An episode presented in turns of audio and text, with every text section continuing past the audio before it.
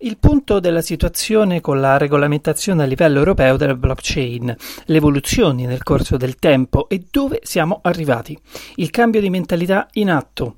Marco Crotta ci viene in aiuto raccontandoci il punto di vista della blockchain secondo l'Unione Europea. Io sono Tommaso Allegra e questo è Fintech ventiquattro. Fintech ventiquattro, blockchain, mobile banking, criptovalute e investimenti digitali, digitali per comprendere innovazioni, pericoli e opportunità dell'economia del futuro. Legal and regulatory framework of blockchain and smart contracts by European Union Observatory bla bla bla bla bla. Allora, tre punti fondamentali che sono venuti fuori. Allora, il primo punto sta nel eh, valore della firma legale, no? Cioè nel fatto che tu, utilizzando il tuo address, fai di fatto una firma su ogni transazione che hai fatto. Qual è il valore legale di quella firma? È stato stabilito che la blockchain eh, eh, abbia di fatto tutte le caratteristiche tecniche per le prime due, quindi la semplice e l'avanzata, che è una ottima notizia, perché vuol dire che tu già così gratis hai un servizio delle qualità che sono molto interessanti, che sono applicabili su una serie di cose. Che cosa mancherebbe? Mancherebbe la parte invece di quella qualificativa, cioè quella che ti, eh, non so se neanche si chiama così sinceramente, però è quella che dice questa è la firma di Tizio e quindi tutto quello che esce con questa, da questa firma qua effettivamente appartiene a lui. Perché? Perché in questo contesto dove diciamo si muove in Europea, dove ci sono le regole, il regolamento bla bla bla, l'unico modo per ottenere una firma di questo tipo è passando attraverso un T S P, un Trusted Service Provider, cioè praticamente quelli che ti danno lo S P I D, ok?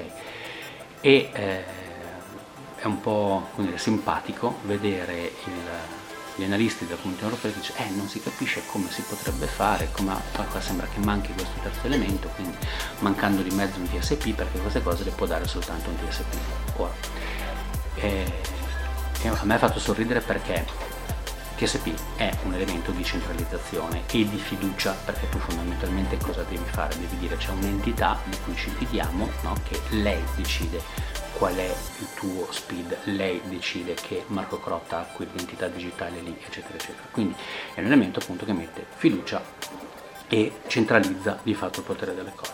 Come si fa a pensare che una roba come la blockchain, che è nata per eliminare la fiducia ed eliminare diciamo, l'accentramento, la centralizzazione, possa a un certo punto basarsi su un elemento del genere? È, è ovvio che una cosa di quel tipo lì non ce l'avrai mai, ma per come l'ho capita io, poi nel caso smentitemi così imparo una cosa in più, questo elemento serve solo per dire che effettivamente l'indirizzo zero x uno b cinquantanove appartiene a Marco Crotta. Perché? Perché sta scritto da qualche parte che quella è stata, ma uno dice non ci sono quarantamila modi diversi di fare esattamente la stessa cosa. Io ci vedo molto il fatto di essersi persi a ragionare come il vecchio, cioè il fatto di dire noi fino adesso abbiamo fatto così, abbiamo sempre avuto bisogno di un T S P, di un elemento centratore, una cosa burocratica che stia sopra tutta questa cosa qui, per cui eh, serve qualche cosa di più. In realtà secondo me è solo un um, essere rimasti indietro con la testa, no? Nel riuscire a,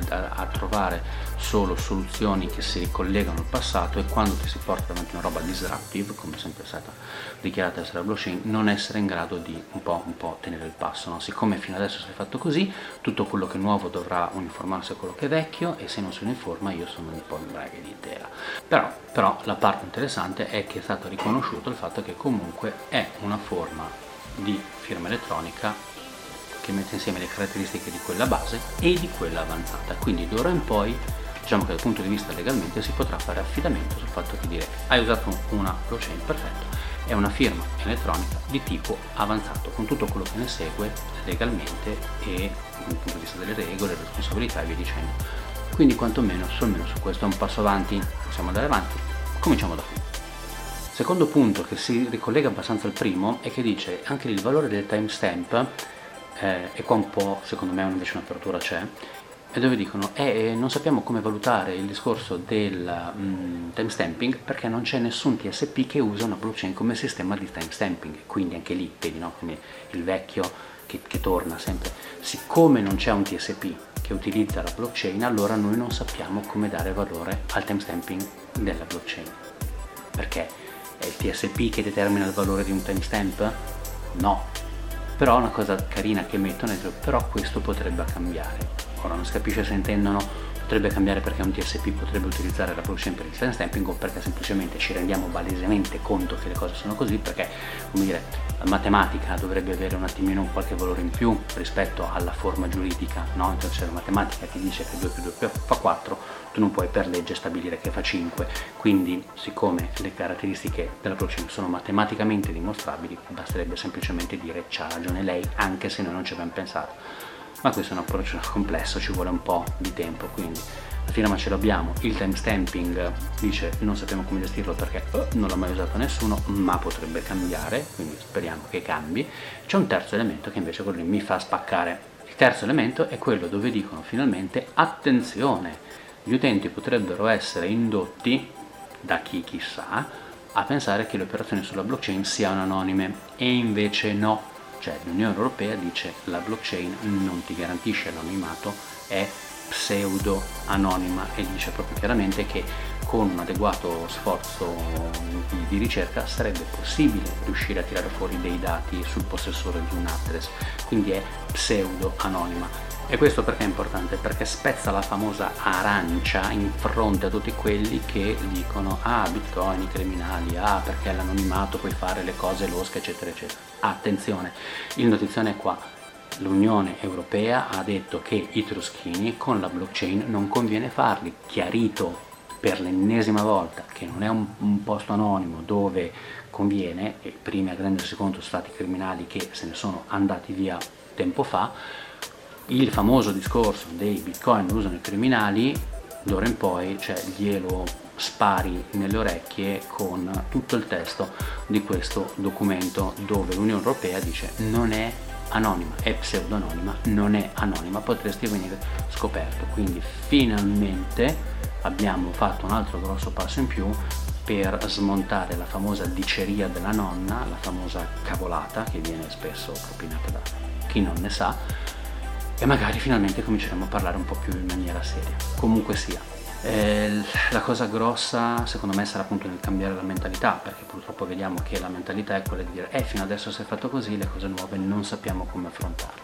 Il passato non è a questo punto, diciamo, una fonte di sicurezza e di certezza, una zavorra, e soprattutto su tecnologie così nuove la necessità di andare avanti è fondamentale, e la capacità di adattarsi e di riconoscere che materialmente, dimostrabilmente delle caratteristiche ci sono, semplicemente accettarle è una cosa che è fondamentale. Quindi la speranza è che a un certo punto si sveglino e capiscano semplicemente che così, che due più due fa quattro, e che per legge qualsiasi cosa tu dici due più due continuerà sempre a fare quattro. Sappiamo benissimo che questa cosa funziona, sappiamo benissimo che questa tecnologia ci porterà avanti, sappiamo benissimo che non la puoi scalzare per decreto, soprattutto che non lo puoi fermare. La cosa quindi che sarà in mezzo è capire quanto tempo il mondo ci impiegherà a andare avanti, a portarsi in pari, ad adattarsi. Fintech ventiquattro, blockchain, mobile banking, criptovalute e investimenti digitali, digitali per comprendere innovazioni, pericoli e opportunità dell'economia del futuro.